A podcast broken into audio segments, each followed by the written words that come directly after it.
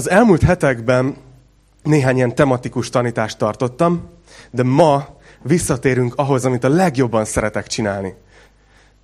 Ne, nem Playstation-ezni fogunk, nem azt nem szeretek. Ma reggel visszatérünk arra, hogy fejezetről fejezetre tanulmányozzuk az, az igét. Ha az elmúlt néhány hétben érkeztetek, és újak vagytok a gyüliben, akkor talán még nem tudjátok, hogy nekem ez a veszőparipám és a meggyőződésem, hogy ti akkor lesztek erős, érett keresztények, akik nem pásztorfüggők, és nem tanításfüggők, hogyha tanulmányozzuk az igét fejezetről fejezetre, és ti magatok egy érettségre juttok az igében, és megismeritek, hogy mi van Isten igébe. Mert akkor előbb-utóbb nem lesz rám szükségetek, hanem ti magatok is mentek, és tanítotok másokat. És ezért szoktuk fejezetről fejezetre tanulmányozni a Bibliát, és ma ott folytatjuk ezt a szokásunkat, ezt a mi szent hagyományunkat, ahol abba hagytuk.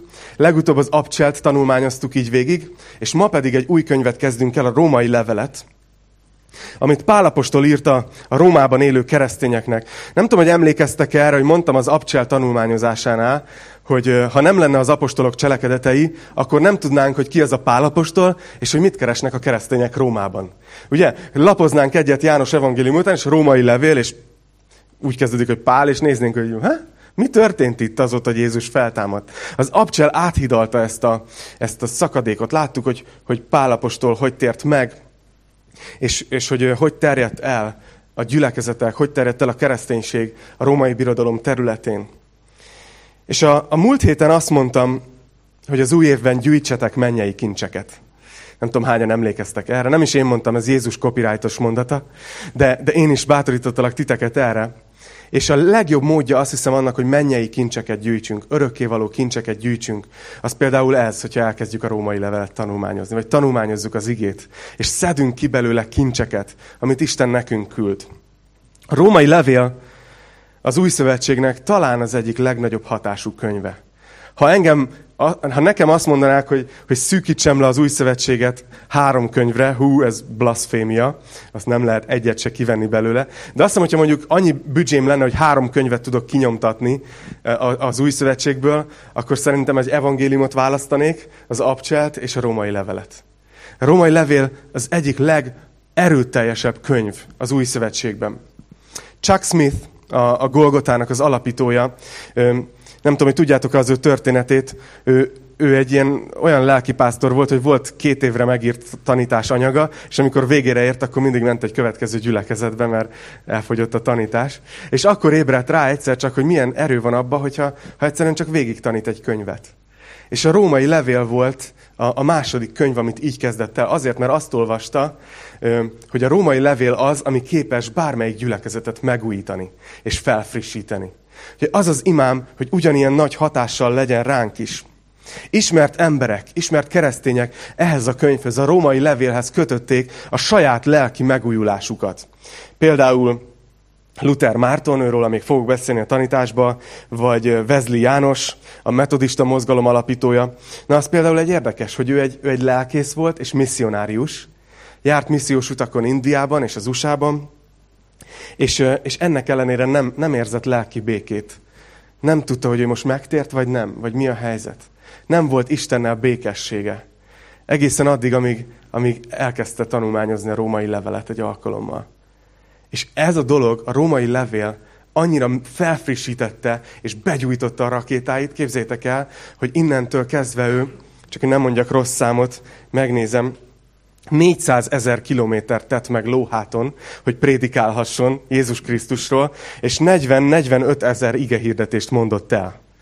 Ez döbbenetes, belegondoltak? Én, én ilyen exceles csávó vagyok, és, és vezetem, hogy, hogy mikor, hol tanítok, és azt hiszem, hogy ez a 226. tanításom. De ez az ember 45 ezer igehirdetést mondott el. Na, ilyet tud csinálni a római levél egy emberrel be tudja gyújtani a rakétáit, fel tudja frissíteni, meg tudja tölteni egy új szenvedéllyel Istenért. És az az imám, hogy veletek is ez történjen. Remélem, hogy van legalább két ember itt a teremben, akinek szüksége van lelki megújulásra. Nem tudom, van-e itt valaki, akinek szüksége van felfrissülésre, szüksége van új erőre, hogy tovább menjen az úton. Remélem, van legalább két ember. Van? Nézzük, kinek van szükség. Jó, ennél sokkal több. Oké. Okay. Akkor most már látom is, hogy lesz értelme tanítanom ma. Mielőtt belevágunk ebbe a sorozatba, csak egy gondolatot hagyosszak meg veletek. Biztos észrevettétek azt, hogyha ha utaztatok és voltatok turisták valamilyen híres európai vagy más városban, hogy, hogy mindig kétfajta ember van nagyvárosokban. Vannak azok, akik ti vagytok, a turisták, tudod, hogy Eiffel torony, ó, Notre Dame, és így rácsodálkoztak mindenre, és, és fotózgattok minden, és vannak a helyiek, akik meg csak így mennének le a metróba, és így kerülgetik a turistákat, hogy mit nézitek, hát ez itt áll, mióta az eszemet tudom. Mi a különös ebben az acéltömegben, mint az Eiffel torony? Azt hiszem, hogy mi keresztényként tanulmányozhatjuk mind a kétféleképpen a Bibliát. Tanulmányozhatjuk úgy, hogy ah, ezt már ismerem, ezt már láttam. Ezt már hallottam. Római levelet már olvastam. Vagy mondhatjuk azt, hogy most mi együtt turisták leszünk. A római levélben. És mintha még soha nem olvastuk volna. Azzal az érdeklődéssel, mint hogyha egy, egy csomó pénzt fizettünk volna azért, hogy eljuthassunk ide, hogy tanulmányozzuk a római levelet. Mint hogyha teljesen akarnánk magunkba szívni azt, amit mondani akar. Úgyhogy erre bátorítalak, hogy így vágjunk bele ebbe az új sorozatba. Ez az imám. Ezt a levelet Pálapostól Korintusból írta, a harmadik missziós útjáról. Enikő mindig mondja nekem, amikor készülök és mondok ilyen, dobálózok ilyennel, hogy ezt itt írta, ezt itt írta, mielőtt elment oda, mielőtt elment, mert az abcsal az ilyen bonyolult, hogy össze-vissza megy Pálapostól. De, de a lényeg az, hogy a harmadik missziós útján Pálapostól ugye eljutott Korintusig, és ott gyakorlatilag szembesült azzal, hogy a munkája, amit az elmúlt húsz évben végzett, az, az nagyjából beérett. A gyülekezetek éltek, virultak, működtek, új vezetők, mint Apollós ott voltak a helyükön, végezték a szolgálatot, tehát Pálnak hirtelen ne, nem annyira volt rá szükség ezekben a gyülekezetekben. És nagyon tetszik, hogy Pál mit csinált, hogy, hogy ő ezen a ponton elkezdett új horizontokban gondolkozni. Ez, ez nincs benne a jegyzetemben, de hagyd mondjak csak nektek ennyit. Néha van olyan, hogy az életbe egy ilyen helyzetbe kerülünk, hogy úgy érezzük, hogy valahol már nem, nincs ránk annyira szükség. Fölnőnek a gyerekeid. Már önállóak. Már azt mondják, hogy köszi, el tudom dönteni. És ilyenkor nagyon fontos, hogy, hogy kövessük Pálapostól példáját. Ne így bedepózzunk, hogy ó, hát már úgy látszik, már eddig jó voltam, most már nem kellek. Hanem, hogy mondjuk azt, hogy akkor vajon mi a következő fejezet, amit Isten nyit nekem? Mi az, amire hív engem? Mi az, amire vár? Mert Pál itt leül, és elkezd azon gondolkozni, hogy hova menjen negyedik missziós útra. És Rómába akar menni. Szeretné, hogyha elmennehetne Rómába, és a római gyülekezet támogatásával indulhatna tovább a római birodalom nyugati részébe. És ezért úgy dönt, hogy abban a három hónapban, ami Korintusban telel, és nem tud tovább indulni, ír egy bemutatkozó levelet. Összefoglalja a hitét. És ez a római levél. Mennyire örülünk, nem, hogy Pálnak nem volt annyira sok dolga. Volt ideje ilyen nagy hatású könyveket írni. Szóval szeretném, hogyha egy magatok elé képzelnétek most, hogy belekezdünk, ha Bibliátok van, akkor már nyissátok ki a Róma egynél, és képzeljétek magatok elé Pálapostolt, ahogy ott ül a Korintusban, valamelyik internet kávézóban, nem tudom, kávézóban kinyitja a laptopját, új e-mail, címzett rómaiak, és elkezd írni egy levelet. Persze nem e-mailt írt. Azt mondja Róma 1.1. Pál, Krisztus Jézus szolgája, elhívott apostol, akit Isten kiválasztott arra, hogy hirdesse evangéliumát, amelyet profétái által a szent iratokban előre megígért. Az ő fiáról, aki test szerint Dávid utódaitól származott, a szentség lelke szerint pedig a halottak közül való feltámadásával Isten hatalmas fiának bizonyult. Jézus Krisztus, ami Urunk. Általa kegyelmet és apostolságot kaptunk arra, hogy az ő nevéért hitre és engedelmességre hívjunk fel minden népet, akik közé tartoztok ti is Jézus Krisztus elhívottai. Mindazoknak, akik Rómában vagytok, Isten szeretteinek, elhívott szenteknek, kegyelem néktek és békesség. Istentől, ami atyánktól, és az Úr Jézus Krisztustól. Ez a hét vers, amit felolvastam, ez a római levélnek a megszólítása. Ez a bevezetése. Olyan ez, hogy Pál bemutatkozik és megszólítja a római keresztényeket, mint ma, amikor postán borítékot címzel, ugye, hogy valakinek küldesz levelet, és ráírod, hogy ki a feladó, és hogy ki a címzett. Gyakorlatilag ebben a pár versben Pál ezt csinálja. Elmondja, hogy ő kicsoda, és elmondja, hogy kiknek ír. Ő egy kicsit terjengősen tette ezt. Ma egy kicsit egyszerűbben tesszük, igaz? De az az érdekes, hogy, hogy ez elvileg csak egy megszólítás, de már ez a pár vers annyira gazdag. Nem szeretnék itt leragadni, de ezért szeretnék nektek pár kincset megmutatni ebben. Nézzétek meg, Pál beszél magáról, beszél Istenről, és beszél a római keresztényekről. És annyira tetszik mind a három dolog, ahogy hozzááll. Pál beszél magáról, és elmondja, így kezdi Pál, Jézus Krisztus, Jézus Krisztus szolgája, elhívott apostol. Pál így tekintett magára, mint egy szolga. És a szó, amit itt használ az ige, az a rabszolga szó. Hogy annyira látjuk itt Pálnak egyből a szívét, az első három szóból. Ugye sokat tanulmányoztuk az ő életét az abcselben, de itt látjuk, hogy ő hogy ír magáról. Azt mondja, hogy én Jézus Krisztus rabszolgája vagyok. Az egója nulla. Ő Jézus Krisztussal foglalkozik, ő körülötte forog az élete. És azt mondja, hogy én egy elhívott apostol vagyok. Az apostol szó, ez egy érdekes dolog. Tudtátok, hogy Jézus Krisztus egy apostol volt? Ír erről a zsidókhoz írt levél, hogy ő volt Isten apostola. Ugye Jézus, amikor itt volt a földön, kiválasztott 12 apostolt. És ez menjen Jeruzsálemben az van, hogy a bárány 12 apostolának a neve lesz az alapkövekre írva.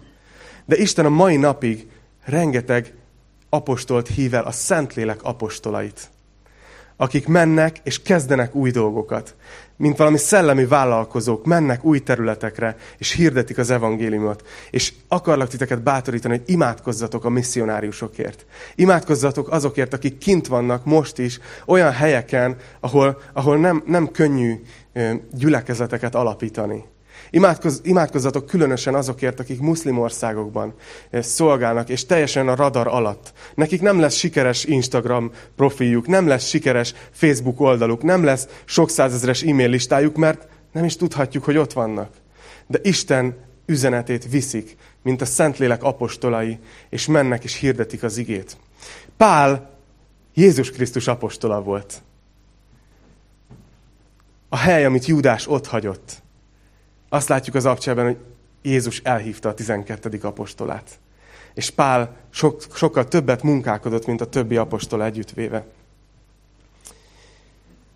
És érdekes, hogy Pál azt is elmondja ebben az első pár versben, hogy ő neki az üzenete nagyon egyszerű, és a célja. Ő az evangéliumról beszél, és arról, hogy hitre és engedelmességre hívja a népeket. És azt mondja, hogy minden népet. Istennek ez volt a szívén Ábrahám óta. Azt mondja, hogy megáldalak, és általad nyer áldást a föld minden nemzetsége. Pál, ez aki egy volt zsidó rabbi, egy, egy volt zsidó farizeus, ő neki most már a szíve teljesen más. Azt mondta, hogy tudom, hogy az a feladatom, hogy Jézus nevéért, hitre és engedelmességre hívjak fel minden népet. Az egész népet. Aztán beszél Istenről. Ugye? Beszél arról, hogy, hogy ez az evangélium, amit hirdet, ezt Isten már előre megígérte a proféták által. Az evangélium az nem egy olyan megoldás volt, hogy, hogy Isten azt mondta, hogy jaj, bűnbe esett az ember, valamit ki kéne találni. És akkor hát gyorsan megoldjuk valahogy. Hanem azt mondja, hogy ezt előre eltervezte, megígérte. És nem tudom, hogy tudod-e te az életedben azt, hogy Isten egy ígérettevő Isten. Hogy tudod-e azt, hogy Istennek rengeteg ígérete van számunkra a Bibliában.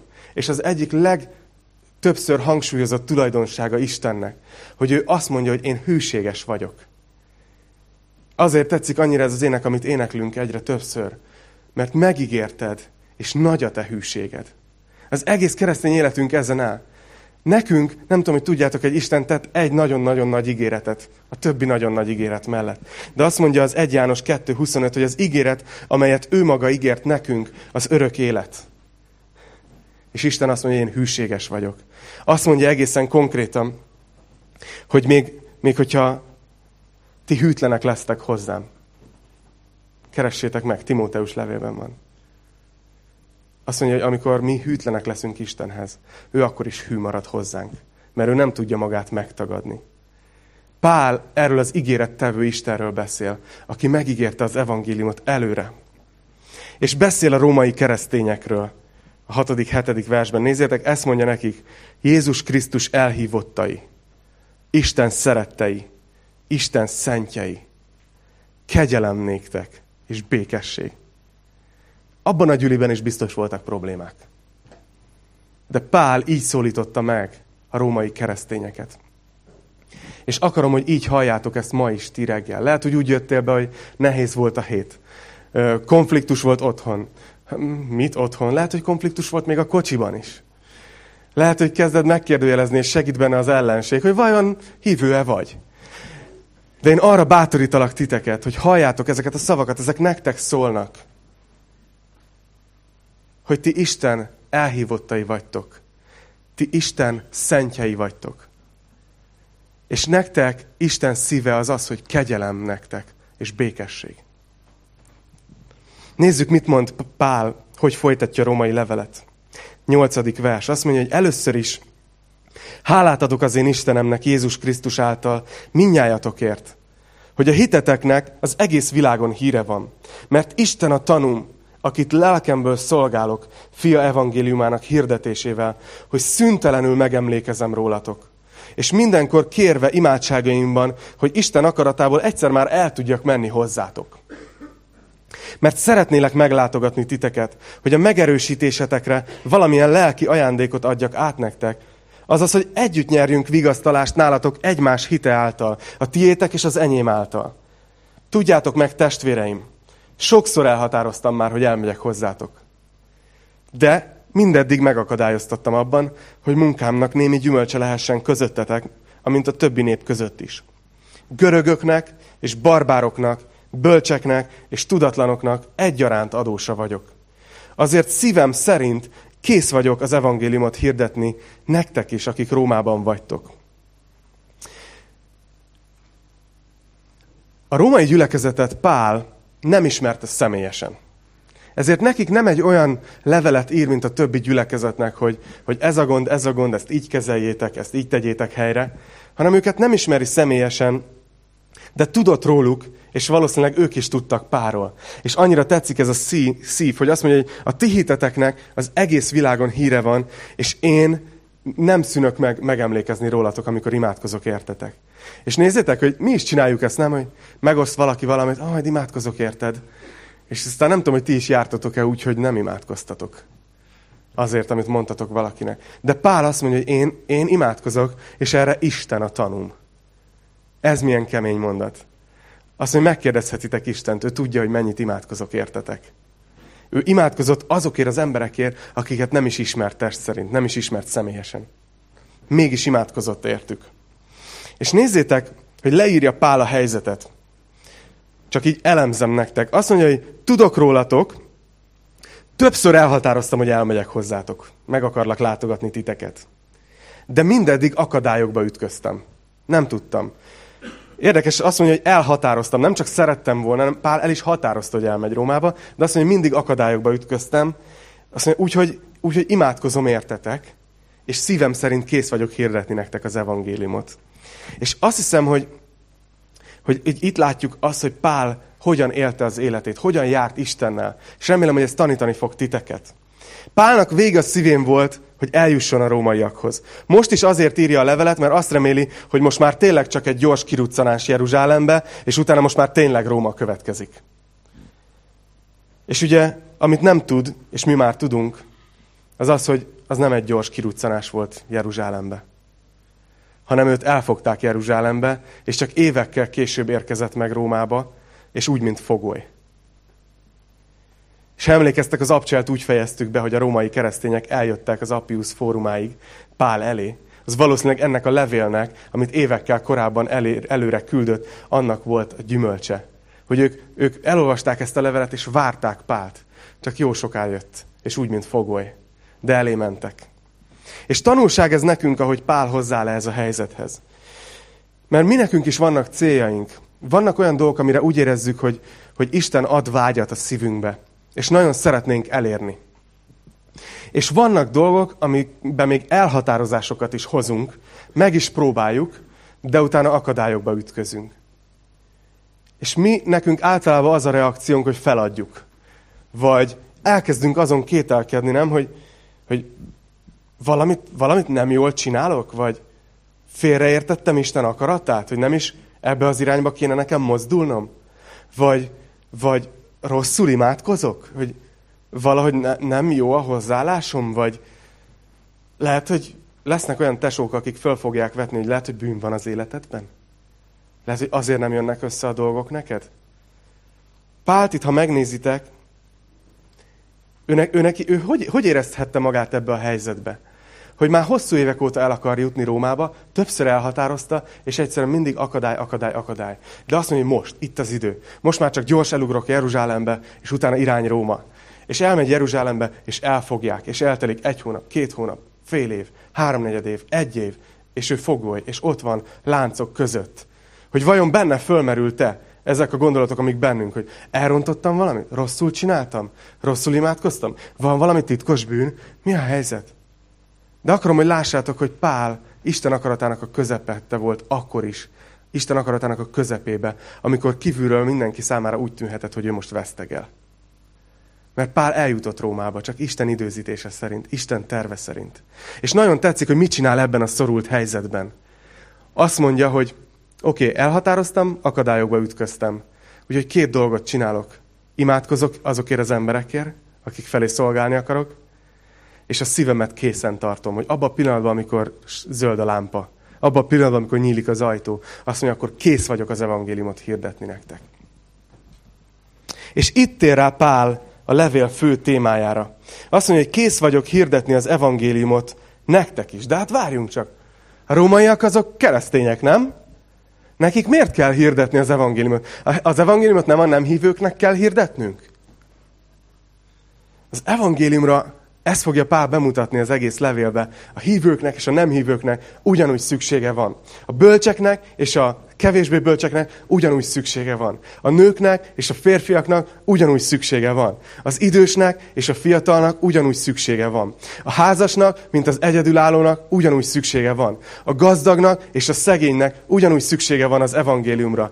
A magasikúval rendelkezőnek és a kevésbé magasikúval rendelkezőnek ugyanúgy szüksége van az evangélium. Az evangéliumra mindenkinek szüksége van. Nekünk, Golgota kis tartsa. Szükségünk van arra, hogy hétről hétre újra halljuk az evangéliumot, és erősödjünk meg ebben. És Pál azt mondja a római keresztényeknek, hogy én szívem szerint kész vagyok nektek, római keresztények, hirdetni az evangéliumot. Emlékeztetni titeket arra, hogy Jézus Krisztus mennyire szeret titeket. Hogy annak ellenére, hogy bűnösök vagytok, és elveszettek voltatok a bűnötökben, Jézus meghalt értetek, és nem csak meghalt, hanem kijött a sírjából a harmadik napon, és fölment az atya jobbjára, és könyörög értetek, és ti az övé vagytok, drága vérem vagytok megvásárolva.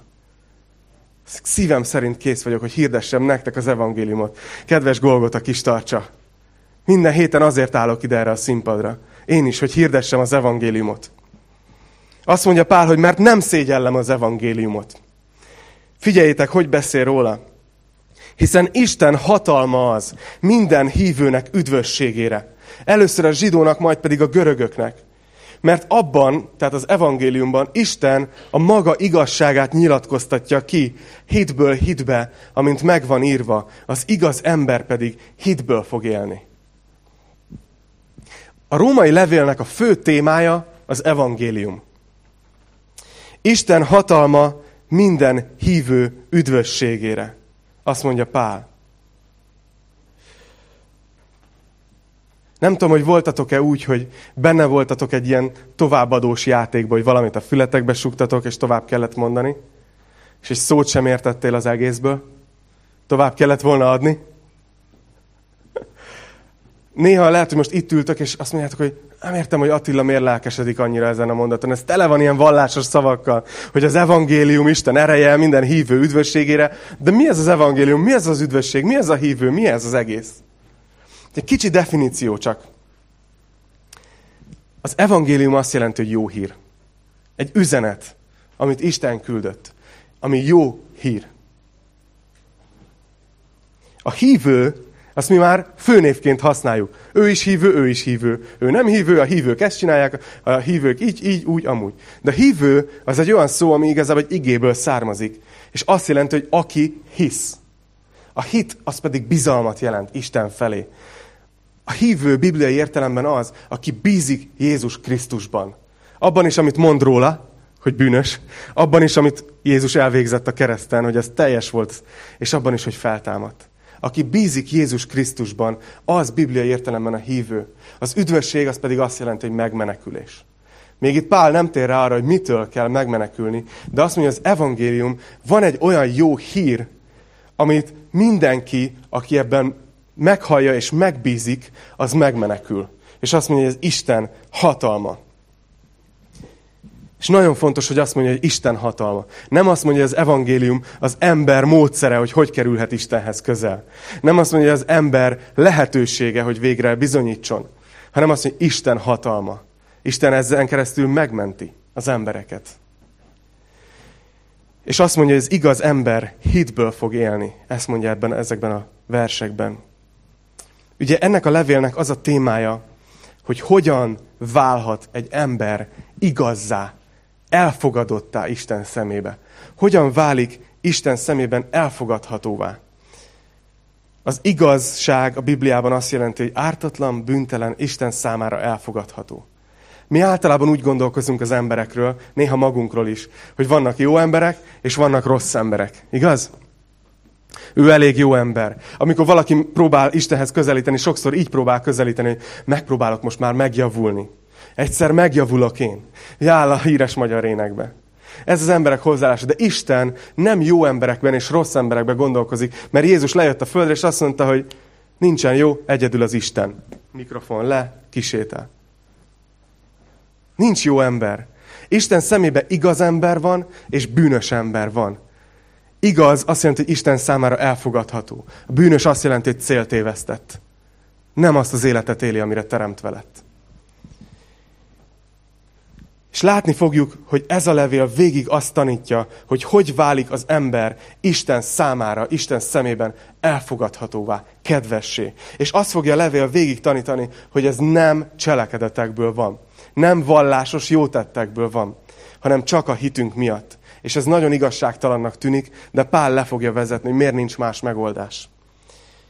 Biztos láttátok az e-mailt, vagy ha nem, akkor iratkozzatok fel a hírlevélre, hogy, hogy a római levélnek csináltam egy ilyen, egy ilyen képet ennek a sorozatnak, és valaki kérdezte tőlem, hogy, hogy ez mit jelképez, mert egy ilyen masszatos felület. És mondtam, hogy gyere el holnap tízkor, és megtudod. Szóval most van az az, az, az idő. Az egy, az, ha megnézitek jobban majd otthon, az egy fekete felület. Jelképezi a bűnt. Jelképezi az ember céltévesztését. És fehér festék van rajta. És helyenként még kilátszik mögüle valahogy a, a feketesség, de, de a fehér látszik, hogy egyre jobban tünteti el a bűnt. És szeretném, hogyha minden alkalom, amikor ránéztek erre a képre, eszetekbe jutni, hogy erről szól a római levél. Hogy hogy válik az ember Isten szemében elfogadhatóvá. Remélem, hogy nagy hatással lesz rátok ez a sorozat. Azt fogjuk csinálni, hogy, hogy fejezetről fejezetre haladunk majd, és ezért nem fogok részletesen belemenni minden egyes versbe. Ha valaki nagyon részletesen szeretné a római levelet tanulmányozni, van nagyon sok jó könyv a keresztény könyvesboltokban, és Molnár Sanyinak van egy 44 részes ö, bibliaóra sorozata a Pesti Golgata honlapján. Tehát ha valaki jobban bele akar ásni, akkor javaslom. Nekem az a célom, hogy a következő hetekben egy átfogó képet kapjatok, és hogy hatással legyen rátok a római levél. Mint például Luther Mártonra. Luther Márton nevét szerintem legtöbben ismeritek. A reformációnak az egyik központi alakja, és ö, eredetileg ő egy, egy ágostonrendi szerzetes volt. És ő neki a hitéletének része volt az, hogy vezekelt a bűneiért nap, mint nap. És verte magát fizikailag. Azt gondolva, hogy majd így tisztul meg a lelke Isten előtt. De akármennyit vezekelt, akármennyit dolgozott Istennek, akármennyire próbálta jól tenni a hagyományokat, és jól megélni a hitét, folyamatosan azzal küzdködött, hogy, az, hogy, hogy, hogy valószínűleg ő el fog kárhozni. Folyamatosan félt a kárhozattól, folyamatosan félt Isten ítéletéről, folyamatosan kétségbe vonta, hogy ő vajon megtérte igazán. Egészen addig, amíg a gyontatója elküldte Wittenbergbe tanulni, és ott először egy elmélkedés során ez, ez a vers, ez átütötte a szívét, hogy az igaz ember, az hitből fog élni. És ott Luther Márton megértette hirtelen, hogy, hirtelen, hogy tehát nem úgy válok Isten szemében igazzá, hogy, hogy sokat dolgozok, hogy vezeklek a bűneimért, hogy, hogy próbálkozok, hanem a hitem miatt Isten azt mondja, hogy én igaz vagyok. És ez az egy vers, Róma 1.17, megváltoztatta az életét. És gyakorlatilag a mi életünket is, mert a reformációban elég nagy szerepe volt annak, hogy ez az ember Isten sínre állította. Csak hogy lássátok, hogy egy-egy vers a Bibliában milyen erős tud lenni. Úgyhogy vágjunk is bele abba, amit itt a levélnek a fő témája, és ma csak belekezdünk, beleízlelünk, és erről szeretnék ma beszélni, ez az utolsó témám, hogy miért kell az embernek igazzá válni. Miért kell az embernek Isten számára elfogadhatóvá válni? Hogy, hogy ez nem így van alapból? Ha Isten szeret minket, akkor miért nem fogad el csak úgy? Miért kell akármit tennünk? Miért kell egy Jézusnak meghalni? Miért vagyunk Isten szemében bűnösök és céltévesztettek? Mi történt az emberekkel? Hogy lettünk bűnösök? Mi ment tönkre? Akkor minden ember ezek szerint rossz? És B-vágányon van? Pál úgy kezdi a római levelet, mint ahogy egy ékszerész kezdi, hogy kiteríti a fekete bársonyt. Hogy amikor utána ráteszi a gyémántot, akkor az minél szebben ragyogjon. Úgyhogy ma itt a római egynek a, a vége az olyan, mint a fekete bársony. A háttér azt mutatja meg Pál, hogy miért van szükség az evangéliumra. Hogy milyen helyzetben vagyunk.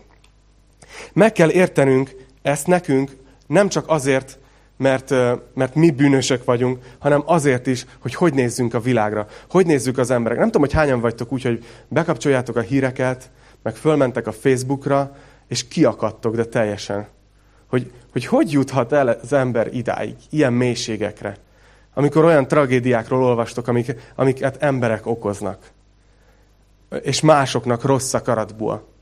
Amikor látjátok a világháborúk történetét, látjátok a holokausztot, látjátok az inkvizíciót, a rengeteg, rengeteg rossz dolgot, ami ebben a történelemben megtörtént.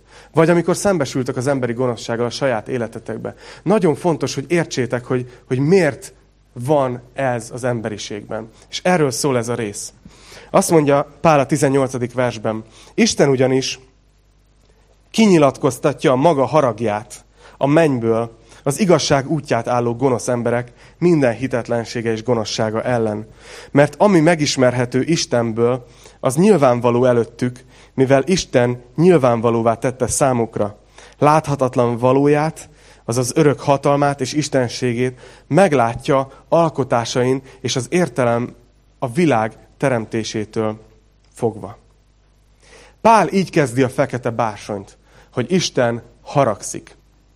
És talán sokan ilyen istenképpel vagytok. Sok emberben él ez a kép Istenről, hogy Isten az egy, az egy ilyen Zeus-szerű Isten, aki nézi az embereket, és ha valaki rossz, akkor lesújtja egy villámmal mert ő igazságos és hatalmas.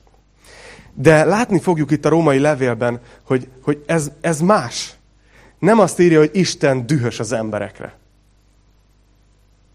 Az nagyon más. A düh, az a tehetetlen, agresszív düh, az teljesen más, mint a harag. Ha szülők vagytok, hagyd kérdezzem meg, hogy haragszatok-e időnként a gyereketekre. Én igen. De nem azért, mert dühös vagyok, és el akarom pusztítani őket a föld színéről, hanem azért, mert annyira szeretem őket. Annyira szeretem őket, hogy amit éppen csinálnak, azt tudom, hogy egy olyan irányba viszi őket, ami, ami egyszerűen nem vezet jó irányba, nem, nem lesz jó, tönkre teszi a saját életét. És ezért haragszom. Ezért a szülők haragszanak, főleg a tinédzser gyerek. Nem, ilyet nem mondtunk. Dehogy is nem. De nem azért, és ezt hallanatok kell, ifik, amikor a szüleitek haragszanak, az nem azért van, mert parti gyilkosok, és mert rosszat akarnak nektek, hanem azért, mert nincs ember a földön, aki jobban szeretne náluk titeket. És annyira nem szeretnék, hogyha elrontanátok az életeteket, hogy haragszanak, amikor látják, hogy olyan döntéseket hoztok. És azt hiszem, hogy Isten is így haragszik az emberiségre. És azt mondja, hogy az emberek hitetlensége és gonoszsága miatt. De hogy lett az ember hitetlen és gonosz? És Pál itt azzal kezdi, hogy Isten megismerhető. Hogy Isten kinyilatkoztatta magát, és hogy mindenki, aki értelmes, az rájöhet bizonyos dolgokra Istenről. Pál ezzel kezdi, hogy vajon az emberek megismerhették-e Istent. És azt mondja, hogy igen. Azért gonoszok, mert innen kezdődött az egész, hogy Istent megismerhették legalábbis néhány dolgot. Azt mondja Pál, hogy a létezését, az biztos, hogy rájöhettek. Ha valaki csak megnézi, azt mondja, az alkotásait, a természetet, a teremtett világot, akkor lehet, hogy nem ismered meg részletesen Istent, de pár dologra rájössz. Arra rájössz, hogyha csak megnézed az univerzumot, hogy kell lenni egy Istennek. Kell lenni valakinek. Egy magasabb rendű intelligenciának. Rájössz arra, azt mondja, hogy a hatalmát. Rájössz arra, hogy ez a valaki nagyobb, mint te. Főleg, ha próbáltál már meg felemelni egy cementes zsákot, és utána látod, hogy mekkora a Mount Everest. Igaz?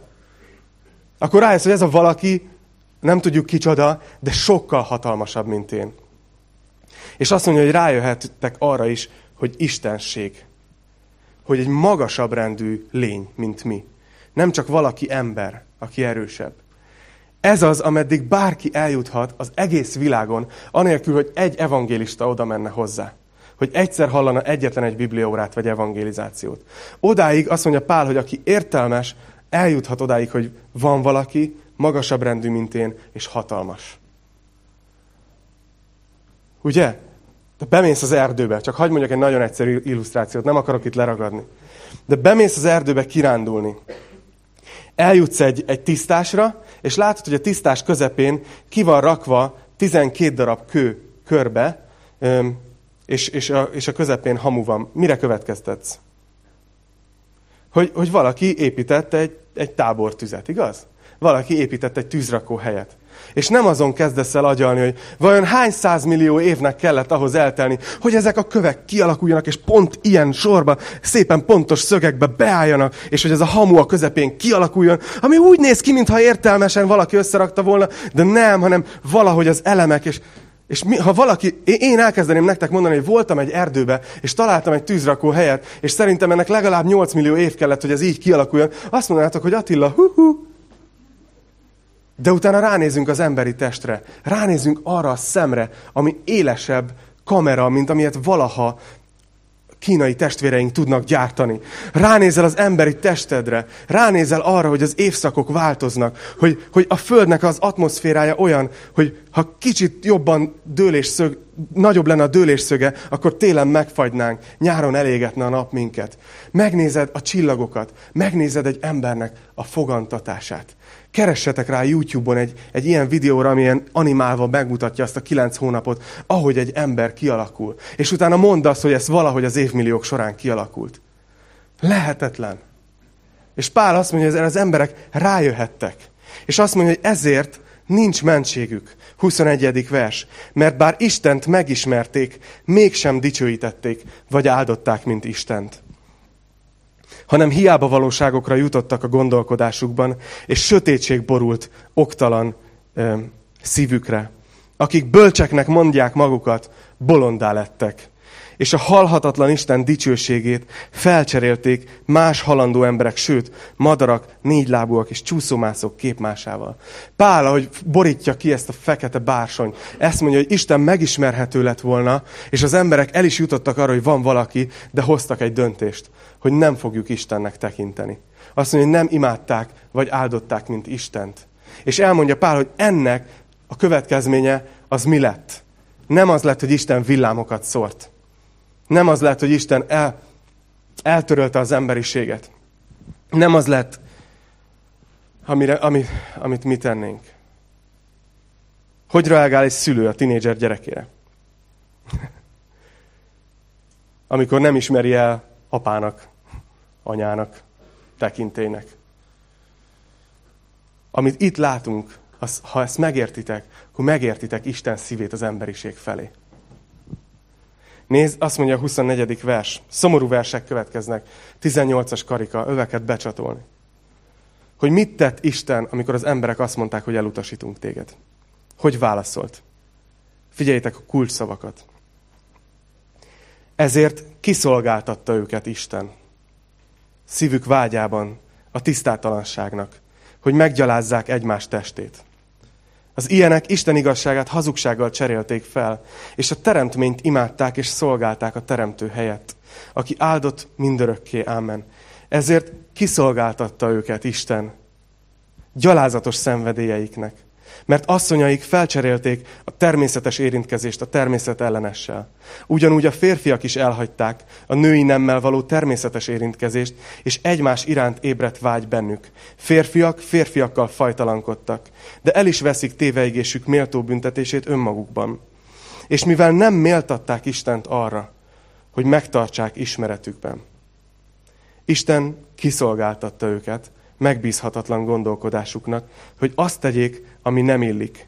Tele vannak mindenféle hamissággal, gonoszsággal, kapzsisággal, rosszasággal, tele irítséggel, gyilkos indulattal, viszálykodással, csalással, rossz indulattal, besúgók, rágalmazók, istengyűlölők, gőgösek, fenhéjázók.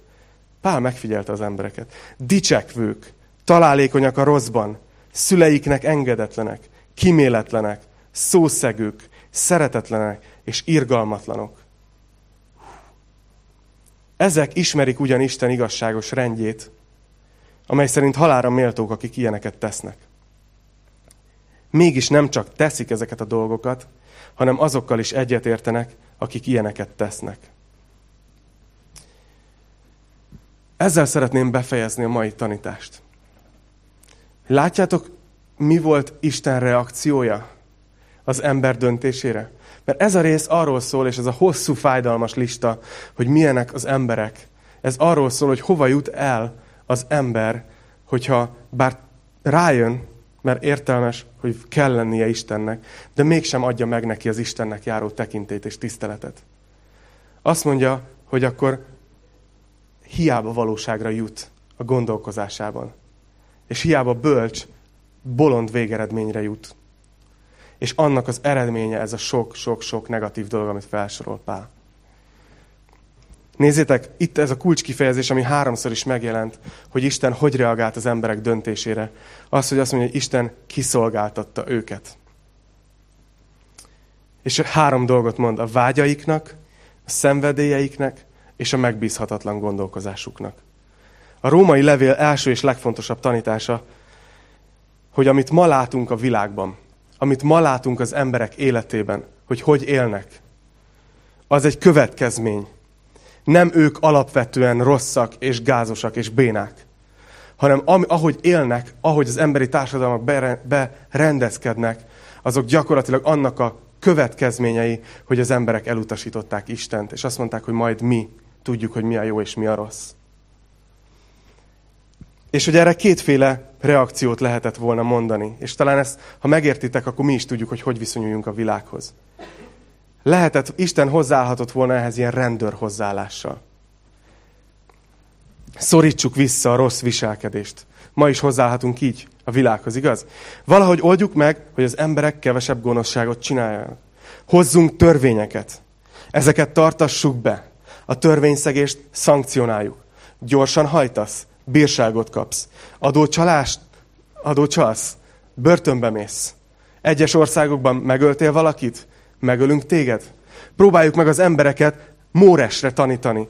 Próbáljuk meg a viselkedésüket megjavítani. Próbáljuk meg lekorlátozni a rossz viselkedést.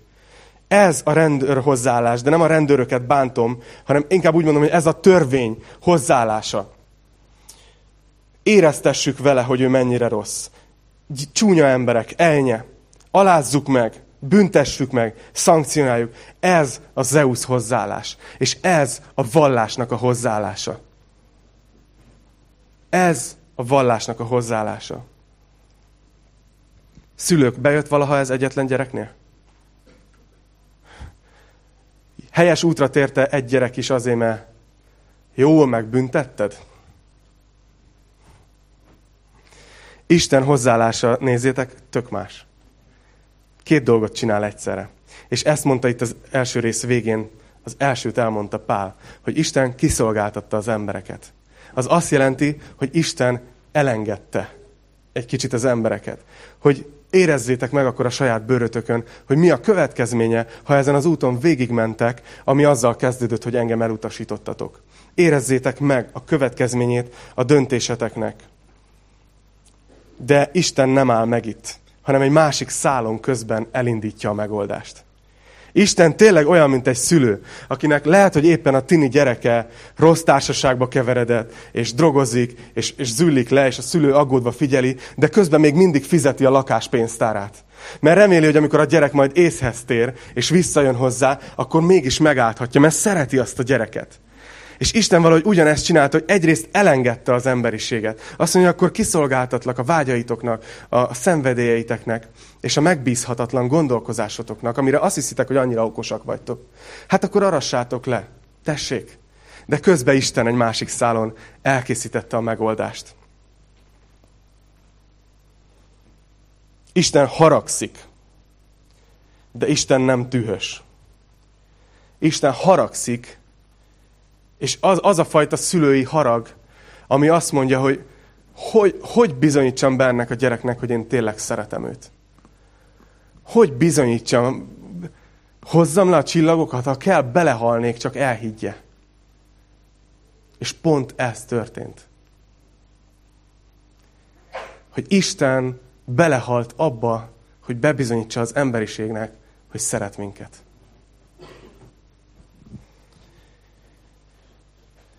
Ezért, ezért annyira fontos, és ezzel fejezem be, hogy az evangélium az Isten ereje, amit a fejezet közepén mondott Pál.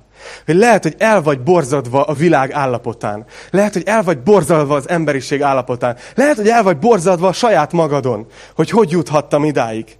És akkor nagyon fontos, hogy ne vedd magadra a rendőr hozzáállást. Ne kezd el megregulázni az embereket, hanem tedd azt a két dolgot, amit Isten tesz az emberiséggel. Az egyik az, hogy elengeded. Nem megjavítod az embereket, hanem azt mondod, hogy szabad vagy. Én itt vagyok melletted, azt csinálsz, amit akarsz.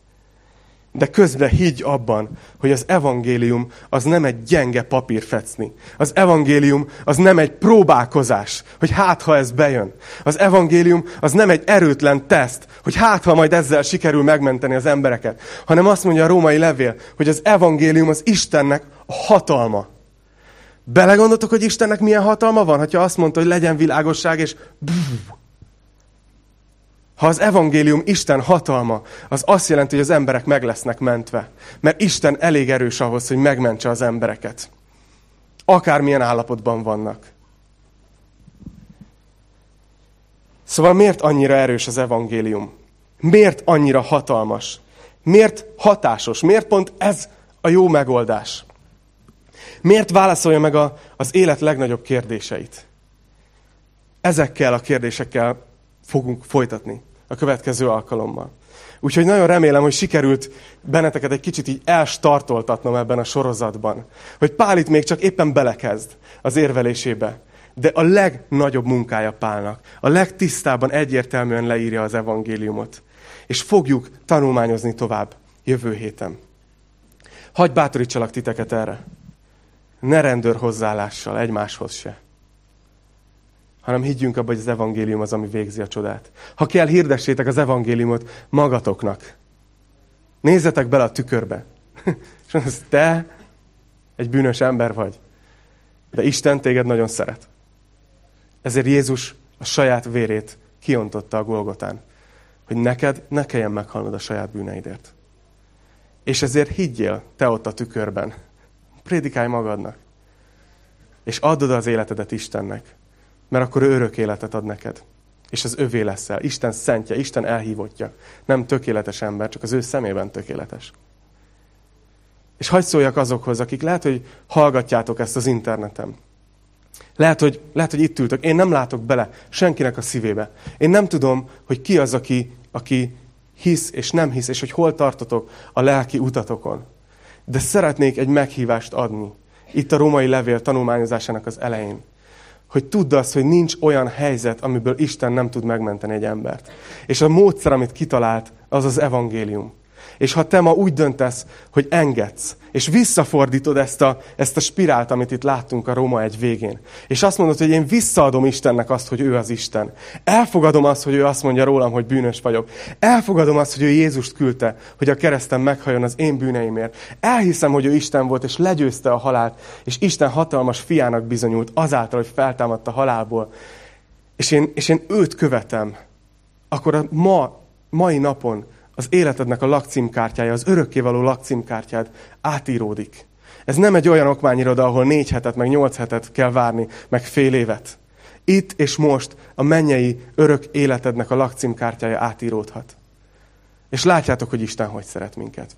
Úgyhogy hívlak titeket, akik még esetleg nem hoztatok meg egy ilyen személyes döntést, hogy legyen ma az a nap, és szeretnélek kérni titeket, hogyha így vagytok, nem kell szégyelni, nem kell cikinek gondolni. Nyugodtan gyertek ide hozzám a végén, vagy bármelyik vezetőz itt a gyülekezetben, és nagyon szeretnénk imádkozni veletek, hogy fogadjátok be Jézus Krisztust a szívetekbe. És a, ma legyen egy nagy nap az életetekbe. Legyen ma az a nap, amikor Isten hatalma megmentett titeket. Imádkozzunk.